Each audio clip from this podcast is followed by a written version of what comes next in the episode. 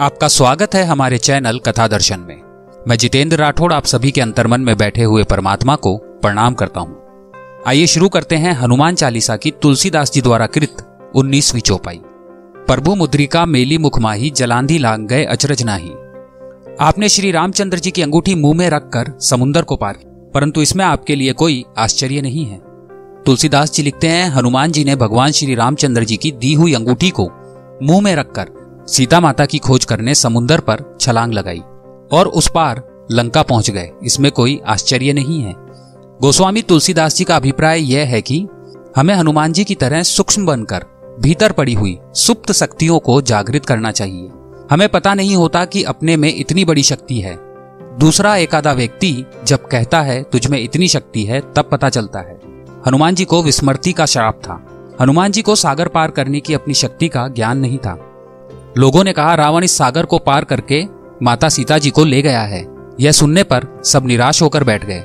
इतने में जामवंत जी वहाँ आए और हनुमान जी से कहने लगे, हनुमान, तुम में इतनी शक्ति है। तुम समुन्दर लांग कर जा सकते हो। हनुमान जी ने कहा, झूठ बात है, मैं नहीं जाऊँगा। जामवंत जी ने कहा कि, मैं कहता हूँ, तुम जा सकते हो। हनुमान जी ने कहा, ऐसा है तो क्या मैं जाऊँ? अब मैं चलता हूँ। फिर हनुमान जी ने जो कुदान भरी तो सीधे लंका जा पहुँचे। इसमें कहने वाले का विश्वास था।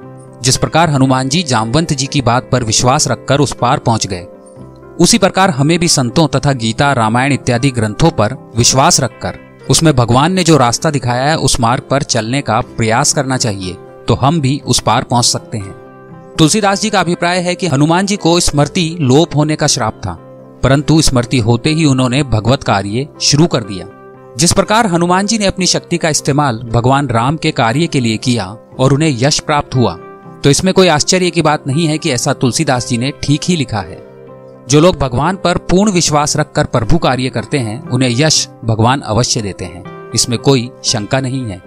इसलिए हमें भी हनुमान जी से प्रेरणा लेकर भगवान पर पूर्ण विश्वास रखकर तथा शक्ति प्रभु कार्य करना चाहिए। तुलसीदास जी का अभिप्राय यही है कि संस्कृति के कार्य के लिए हनुमान जी ने कुदान भरी और उन्हें यश प्राप्त हुआ। उसी प्रकार हनुमान जी से प्रेरणा लेकर हमें भी भगवत कार्य तथा संस्कृति के कार्यों के लिए कुदान भरनी चाहिए। भगवान हमें अवश्य सफलता देंगे, इसमें कोई आश्चर्य नहीं है। हनुमान चालीसा के बीसवीं चौपाई में श्री तुलसीदास जी लिखते हैं, कठिन काम भी सहज और सुलभ हो जाते हैं। उसका आगे के क्रमांक में वर्णन है। कमेंट बॉक्स में जय श्री राम लिखकर हमारा उत्साह बढ़ाइए। आपको हनुमान चालीसा का ये क्रमांक अच्छा लगा तो इसे लाइक करें।